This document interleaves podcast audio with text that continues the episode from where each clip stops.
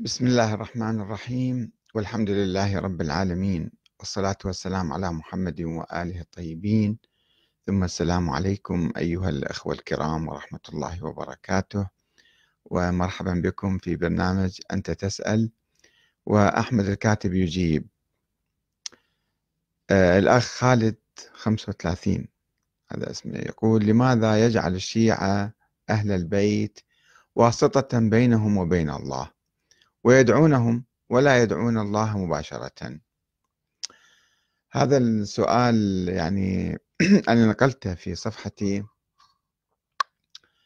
آه، وأثار كثيرا من النقاش بين الأخوة. من يدافع عن هذه الفكرة وبين من ينتقدها بين من يؤيد هذا السائل وبين من يرفض هذا السؤال. آه، في الحقيقة أنا أقرأ لكم السؤال أول شيء وبعدين نشوف آه، ردود الفعل. يقول الأخ خالد الأستاذ أحمد الكاتب المحترم الشخص الشيعي تربى على فكرة زرعت في عقله منذ نعومة أظفاره وهي أن آل البيت هم واسطة بينه وبين الله وهذه فكرة عقيمة قاتلة بحيث لا يستطيع أن يدعو الله مباشرة إلا عن طريق أحدهم أو أن يدعو الله ومعه أحدهم. فمتى ما تحرر العقل الشيعي من هذه الفكرة أو تحرر العقل من هذه الفكرة يمكن أن يتحرر الشيعي من هذه النظريات والأفكار المخالفة لنهج الإسلام وآل البيت. وأتمنى عليك أن تستشهد عليهم بآيات من كتاب الله التي تحذر من دعوة غير الله ومن جعل شفعاء بينه وبين عباده. ثم إنهم حفظوا وتشبثوا بالآية وابتغوا إليه الوسيلة يعني يقصد الشيعة وفسروها لهم بشكل تعسفي لا أساس له. فتكاسل الشيعة عن التدبر في كتاب الله معتمدين على بعض الآيات المتشابهة واسسوا لهم عقيدة ويدافعون عنها. هذه الاعتراض أو هذا السؤال في الحقيقة أثار عشرات المداخلات في الصفحتين عندي. مثلا الأخ غالب الزغيب من لبنان يقول صاحب السؤال جاهل بالمذهب الجعفري أو كذاب. نحن ندعو الله مباشرة بحق محمد وآل محمد ولا ندعو أهل البيت وهم ليسوا واسطة بل وسيلة نتعلم منهم طريقة التعبد لله وحده. وعندكم الصحيفة السجادية أو دعاء كميل كلام معقول ولكن مو واقعي كثير. يعني يعني في كثير من الشيعة لا يدعون أهل البيت صحيح. كلام الأخ غالب صحيح هناك جهلة هناك عوام هناك بعض الناس الذين مثلا آه، يقومون بهذه الطريقة. وليس كل الشيعة وليس مثقف الشيعة وليس مثلا حتى علماء الشيعة والأخ حيدر الهلالي غضب جدا من هذا السؤال وقال آه، أستغرب من الأستاذ أحمد أن ينقل آراء لسنة طائفيين حاقدين وربما بعضهم دواعش لينقل رأيهم بالشيعة دون تعليق منه. فيكفروا ويشركوا أو يعني يحكموا بالشرك على ملايين المسلمين على هواهم. وهذا هو أساس الجرائم الداعشية. يا أخي يكفي الشيعة أنهم ناس مسالمون عكس الكارثة الأموية التي تسمى بأهل السنة التي لم تتورع حتى عن قتل الأطفال واغتصاب النساء بحجج تكفيرية واهية. واقتداء بسنة خالد بن وليد متى ينتهي هذا التهريج الطائفي ويحل السلام؟ أولا أنت ليش بسرعة يا أخ حيدر تتهم الأخ أنه هذا طائفي وحاقد وداعشي وكذا؟ لا مو بالضرورة. يعني إحنا نرفض التطرف الوهابي الذي يكفر الناس على بعض الممارسات الخاطئة أو يحكم عليهم بالشرك أنهم هم مشركون. وتحدثنا في يوم سابق أن هناك أعمال شركية أو أقوال شركية أو اعتقادات شركية ولكن لا يمكن أن نطلق على الناس أن هؤلاء مشركون لأنهم يصلون يوحدون الله تعالى ويؤمنون بالإسلام ويصلون ويصومون ويزكون كل شيء يسوون. ويعبدون الله لا يعبدون الأئمة. إنما مثل واحد مرائي الرياء شرك أصغر. فما نجي نخرج الناس من الملة بسرعة؟ أن أنتم كفرتوا بالله تعالى. أصلا أنتم بعد مو مسلمين أنتم جاهليين وهذا اللبس حاصل عند محمد محمد بن عبد الوهاب بين المشركين اللي كانوا يعبدون الأصنام. يخضعون لهم يركعون ويسجدون لها ويقولون تقربون إلى الله. وبين واحد مسلم مثلا يعتقد أن هذا الولي إذا دعاه أو إذا تكلم وياه أو يعتقد أنه حي هو مثلا آه، فهذا يمكن يشفع له عند الله تعالى. ما يعبده يعني خطأ نطلق عليه أن ذولا يعبدون الأولياء أو الأئمة. ولكن أيضا بعض الناس الغلاة أو الجهلة الأميين عامة الناس قد ينصرفون عن الله تعالى ويبدأون بدعاء الأموات. أن أنت أعطيني أنت سوي لي أنت أقضي حاجتي أنت حل مشكلتي أنت كذا. ويجي يقصد يتعنى من مسافة بعيدة إلى مثلا قبر فلان أو فلان ويقول له أنت باب الحوائج تعال آه، أعطيني حاجتي. إذا مريض إذا فقير إذا مثلا عنده مشكلة عنده كذا هذا الإنسان الميت يجي يحل مشكلته. شلون؟ شنو هو عنده قدرة يعني خارقة؟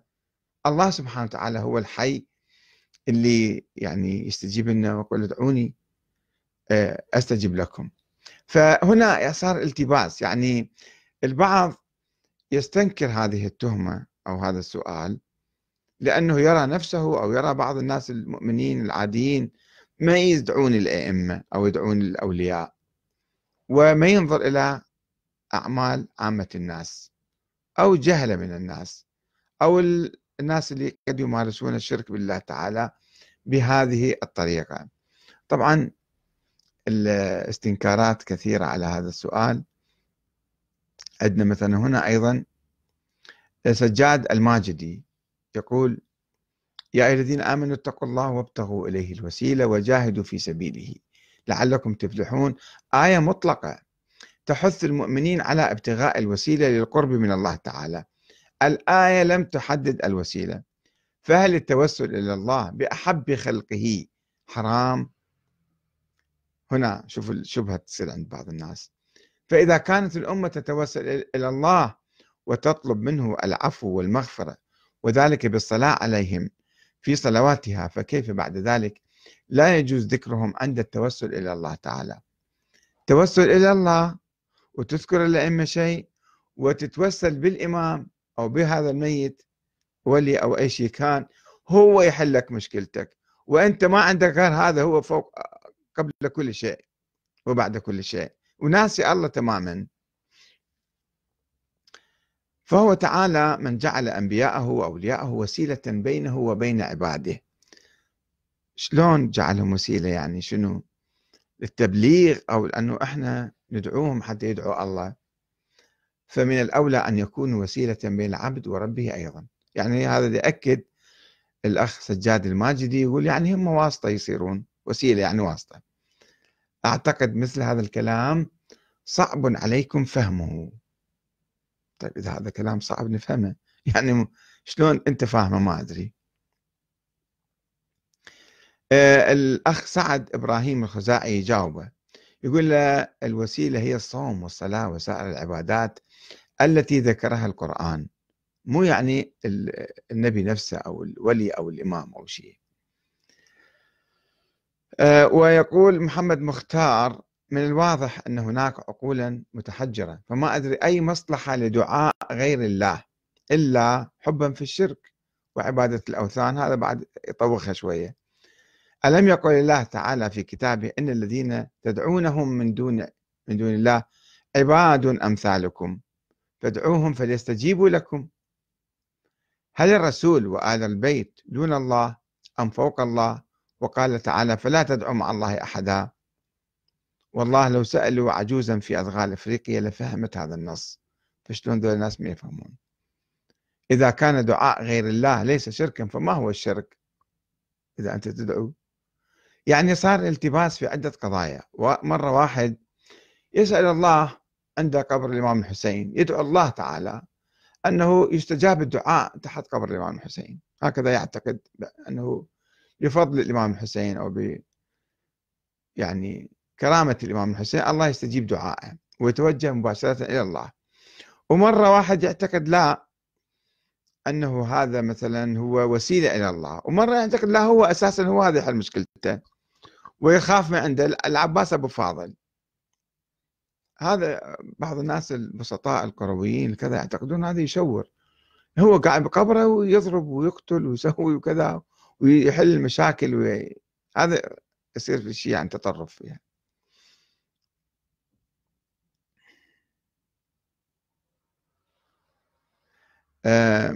الكلام كثير يعني كثير داخلوا. الأخ غرم الخثعمي يقول ويعبدون من دون الله ما لا يضرهم ولا ينفعهم. ويقولون هؤلاء شفعاؤنا عند الله. قل أتنبئون الله بما لا يعلم في السماوات ولا في الأرض سبحانه وتعالى عما يشركون. آه كميل النجار يقول آه يجيب قصة عمر بن الخطاب اللي توسل بالاستسقاء أثناء الدعوة إلى الله لكي ينزل المطر. قدم العباس عم النبي توسل بالعباس لأجل الاستسقاء. فإذا هذا يجوز يعني واحد يتوسل بولي أو كذا. أخرج البخاري في صحيحه أن عمر بن الخطاب كان إذا قحطوا استسقى بالعباس بن عبد المطلب فقال اللهم إنا كنا نتوسل إليك بنبينا فتسقينا وإنا نتوسل إليك بعم نبينا فاسقنا. قال فيسقون. زين يا أخ كميل ليش عمر بن الخطاب مثلا ما استسقى بقبر النبي؟ هو النبي موجود يمه فإذا أنه هذا يعني طلب منه أن يدعو معهم. لما جاب العباس قال له تعال أنت مدعو حتى الله يستجيب دعائنا. ما راح ما راح للنبي قال له تعال أنت ادعينا لله يعتقد النبي ميت. النبي بعد ما يدعو. ولا يمكن أن يكون وسيلة له. فهذا مو دليل. يا أخ كميلو أنت جايب فتقصة حتى تستشهد بها على جواز التوسل وهي نفسها تنفي التوسل. لأنه ما ولا الإمام علي راح استغاث بالنبي ولا مثلا بقبر النبي أقصد أو توسل به. ولا أحد من الأئمة توسل بقبر أحد من الأئمة السابقين أو بقبر النبي أو بقبر الإمام علي. فهذه عادة ما كانت موجودة ولا معروفة ولو كان الأئمة نفسهم يعرفون هذا الشيء من الدين وجائز لكانوا سووه. وأنه إحنا ما عندنا أي قصة تثبت هذا الشيء حتى نبرر هال هالتوسل هذا إلا قصة عمر بن الخطاب وهي ضد المطلوب. يعني تأملنا في إذا صحت القصة هذه. آه نعم. يعني شوفوا جدل كثير صار فيها ونقاش كثير وأخوة كثير متداخلين إذا أحد يحب يدخل ويشوف آه، الكلام يعني. نعود إلى هذه الصفحة.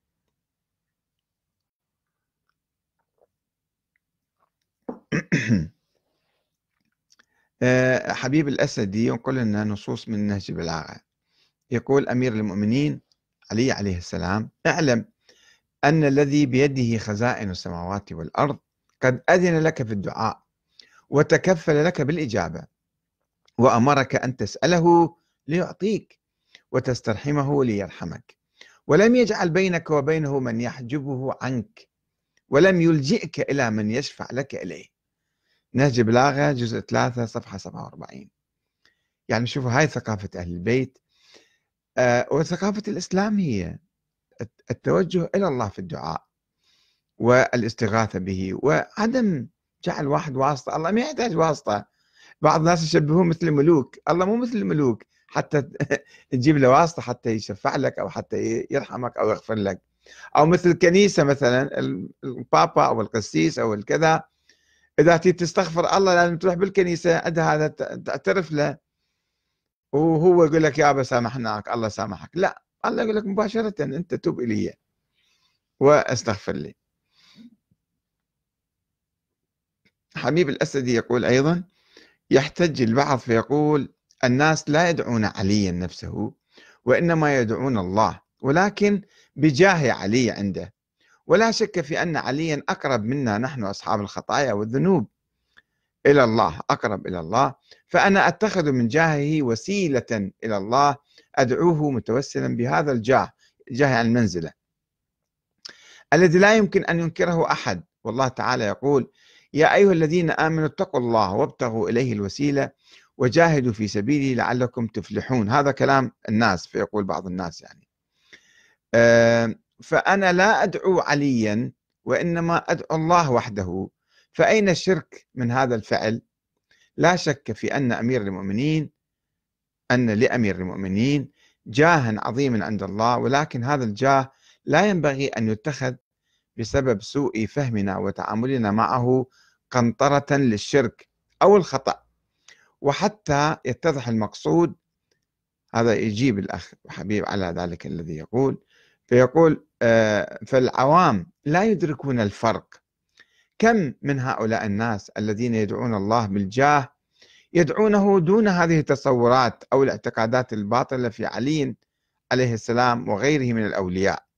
لا شك أنهم قليلون قلة لا اعتبار لها حتى تكاد تقتصر على العلماء الذين حصرت مهمتهم على دلالة العوام على الطرق السهلة المعبدة التي تصل بهم إلى هاوية الشرك من حيث لا يعلمون. والعوام لا يخطر على بالهم هذا التجريد الصورة الصحيحة يعني. وهم عادة لا يعرفون هذه التفصيلات ولا هذا الفصل بين الدعاء المجرد والدعاء المقيد أو المصحوب بتلك الاعتقادات الفاسدة. وهكذا يتبين أن الاعتراض مسألة أشبه بالمسائل الافتراضية الذهنية منها بالواقعية. فيكون المنع من التوسل بالجاه هو الأولى بناء على مجموع الصورة الكلية الواقعة للتوسل وسدا لذريعة الوقوع في الشرك وهي حاصلة قطعا. يقول أيضا لابد أن ننظر إلى الموضوع من عدة زوايا. أن التوسل المقترن باعتقاد باطل هذا الأول. إذا كان الدعاء بجاه علي مصحوبا باعتقاد كونه يسمع ويعلم وينفع ويضر وأنه لابد من توسطه فهذا شرك لا يغير منه كون الدعاء قد توجه به صاحبه إلى الله لفظا مع تعلق قلبه بعلي أو أي إمام آخر يعني حقيقة وقصدا. وليتق الله أولئك الدعاة والعلماء الذين يبررون للعوام أباطيلهم بل يعلمونهم كيف يشركون بالله شركا مغلفا فإنما يفعلونه ما هو إلا حيلة وخدعة لا تنطلي على الله الذي يعلم خائنة الأعين وما تخفي الصدور. والألفاظ لا تغير من حقيقة المقاصد عند الله شيئا. ألا فليعلموا أن حيلتهم هذه أشد جرما من حيلة بني إسرائيل مع السمك إنهم يصطادون أفاعي الشرك ويلقونها في أحضان المساكين. التوسل الثاني النظر الثاني يعني التوسل الخالص أما إذا كان الدعاء موجها إلى الله خالصا ومن دون اعتقاد أن عليا أو أي إمام آخر يعني أو أي ولي آخر يسمع أو يعلم أو ينفع أو يضر أو أن جاهه شرط لقبول الدعاء إنما التوسل بالجاه أفضل وأكثر مظنة للاستجابة فهذا الدعاء خرج من دائرة الشرك والله تعالى أعلم. أن التوسل إلى الله يكون بواحدة من ثلاث وسائل. أولا إما بأسماء الله كما قال تعالى ولله الأسماء الحسنى فادعوه بها. يا رحمن يا رحيم يا غفور يا كريم. أسماء الله الحسنى هذه إحنا نسأل الله بهذه الأسماء. اثنين وأما بالعمل الصالح كما قال تعالى يخبر عن الصالحين أنهم يتوسلون إليه قائلا قائلين ربنا آمنا بما أنزلت واتبعنا الرسول فاكتبنا مع الشاهدين. ثلاثة وإما بدعاء الأحياء. نجي واحد مؤمن تقي ورع كذا ولي من أولياء ولا أدعونا إلى الله نتوسل به حتى يدعو لنا. وما عداه فباطل يتراوح بين شرك وبدعة. إما شرك إما بدعة على الأقل فالشيء مو صحيح. يقول أمير المؤمنين عليه عفوا.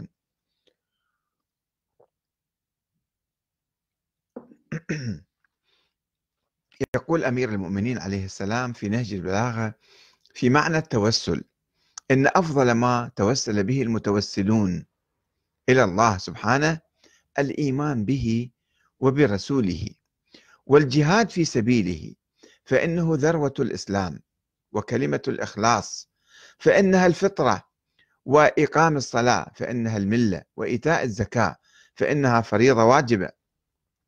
وصوم رمضان فإنه جنة من العقاب. وحج البيت واعتماره فإنهما ينفيان الفقر ويرحضان الذنب يعني يغسلون الذنب. وصلة الرحم فإنها مثرات في المال ومنسأة في الأجل. وصدقة السر فإنها تكفر الخطيئة. وصدقة العلانية فإنها تدفع ميتة السوء وصنائع المعروف فإنها تقي مصارع الهوان. نهج البلاغة جزء واحد صفحة 215 إلى 216 وفيه عن القرآن أيضا فاسألوا الله به وتوجهوا إليه بحبه ولا تسألوا به خلقه إنه ما توجه العباد إلى الله بمثله واعلموا أنه شافع مشفع وقائل مصدق. يعني الأخ أيضا حبيب الأسدي يقول يعني نجي على الواقع الناس آه، أنه كيف يدعون الأولياء والأئمة؟ طبعا مو فقط الشيعة هاي مسألة عامة عند كثير من المسلمين الآخرين. يقول شوفوا عندنا عبارات شركية دارجة. تأمل هذه العبارات الشركية الفاضحة. طبعا هذا بعض الغلاة قايليها أشعار ومنتشرة عند الناس. مثل هذه نادى عليا مظهر العجائب نادي عليا. أنت وين تكون بالصحراء أو بالكذا أنت بس نادي عليا يجيك. تجده عونا لك في النوائب. هذا شعر ما أعرف واحد شاعر من الغلاة قايله مو مو يعني عقيدة شيعية.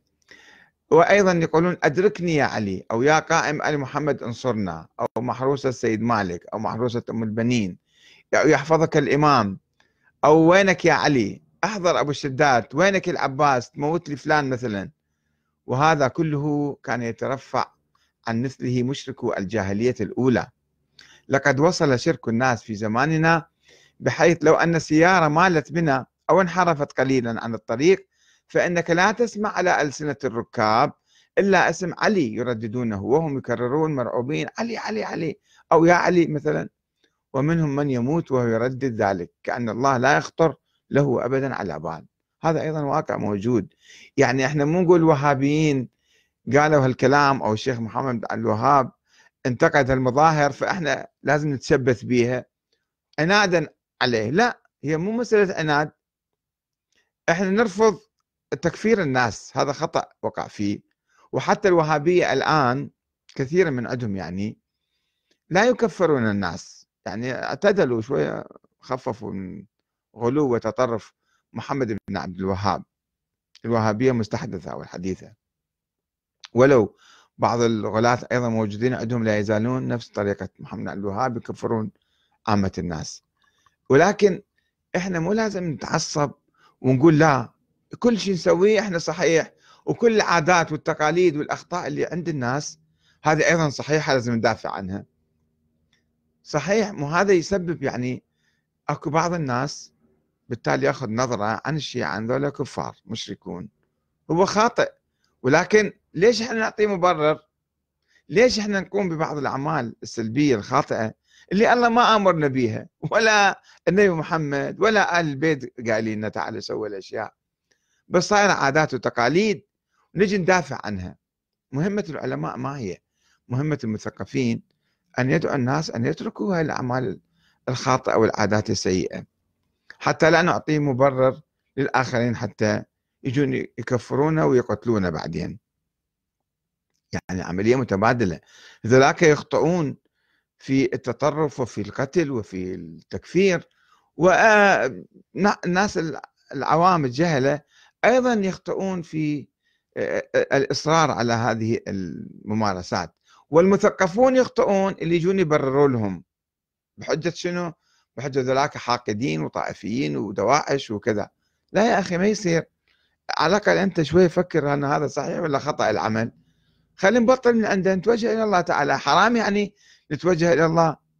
والله هو اللي يستجيب الدعاء هو الذي يحل مشاكلنا. وشوفوا إيش قد ناس يروحون يتوسلون بهالقبور وتالي كل شيء ما يحصلون. مشاكلهم فوق بعض يوم بعد يوم. وأزماتهم طيحان حظهم كله باقي. فخلينا نتوجه إلى الله تعالى ونقوم بحركة ثقافية نقدية إلى هذه الممارسات آه، حتى الله شوية يرحمنا ويتلطف بينا. نعم.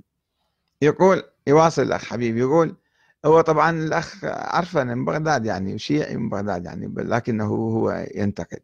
يقول يقوم أحدهم فيضع يديه على الأرض فيقول يا علي. يرفع رجله ليركب السيارة ومع حركة رجله يقول يا ابا الحسن يصعد ثالث درجات السلم وهو يقول بإيقاع متناغم مع حركة يا الله يا محمد يا علي يا الله يا محمد يا علي. ويكرر ذلك في الصعود وحين يعود وحين يعود. ولا معنى لأداء النداء هنا حين تقرنها بحال القائل غير طلب الاستعانة. هذا يستعين بالإمام. بينما الله يقول إياك نعبد وإياك نستعين. على أن القائل يعتقد جازما أن عليا يعينه ويجادل عن هذه العقيدة بل يتهم من ينكرها بكره أهل البيت. رأسا بس تحكي وياه وتقول له هذا خطأ يقول لك أنت شنو؟ ما تحب أهل البيت؟ أو أنه وهابي. إلى آخره. وهذا كله من الاستعانة التي لا تصح مع غير الله. والعجيب أن مشركي العرب كانوا إذا وقعوا في شدة وكرب توجهوا إلى الله تعالى بالدعاء فاستغاثوا به وتركوا آلهتهم التي كانوا يدعونها أو يدعونها في وقت الرخاء. فلم يكن العرب أيام جاهليتهم يستغيثون بغير الله. وقد ثبت هذا في آيات كثيرة من القرآن منها وإذا غشيه موج كالظلل دعوا الله مخلصين له الدين فلما نجاهم إلى البر فمنهم مقتصد وما يجحد بآياتنا إلا كل ختار كفور. وقوله تعالى فإذا ركبوا في الفلك دعوا الله مخلصين له الدين. فلما نجاهم إلى البر إذا هم يشركون. وقوله تعالى وما بكم من نعمة فمن الله. ثم إذا مسكم الضر الضر فإليه تجأرون. شوفوا آيات كثيرة الله يقول المشركين السابقين كانوا يذكرون الله بالشدائد ونحن نذكر الأولياء والأئمة بشدائدنا وننسى الله سبحانه وتعالى. وهذا يبين أن الناس في زماننا قد انحدروا في شركهم إلى أسوأ ما كان عليه المشركون في الجاهلية. ولكن يا أخ حبيب ما نقدر نسميهم ذولا مشركين لا تقول مشركون.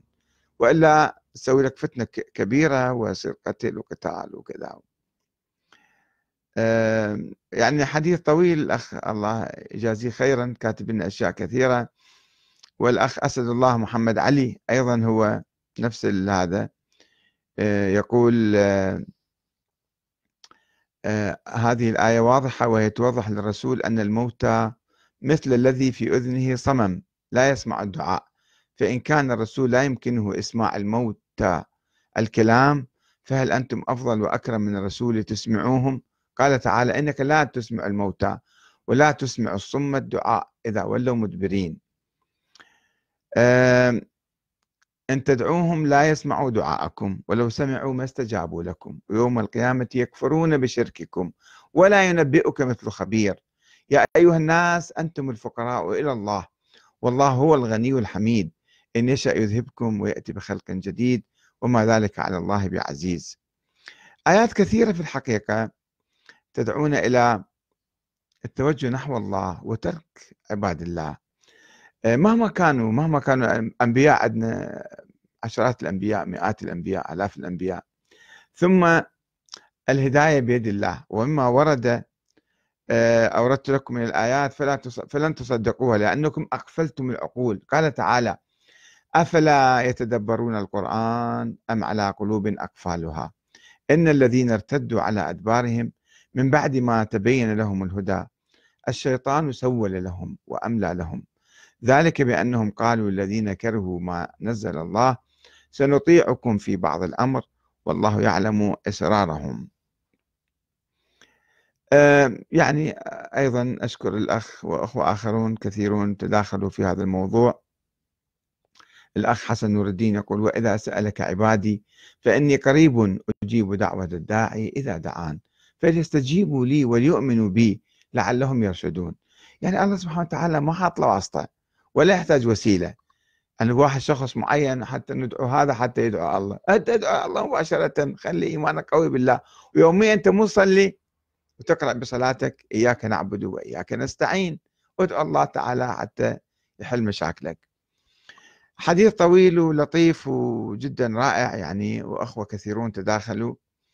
ونحن بحاجة إلى القيام بنقد الممارسات الخاطئة.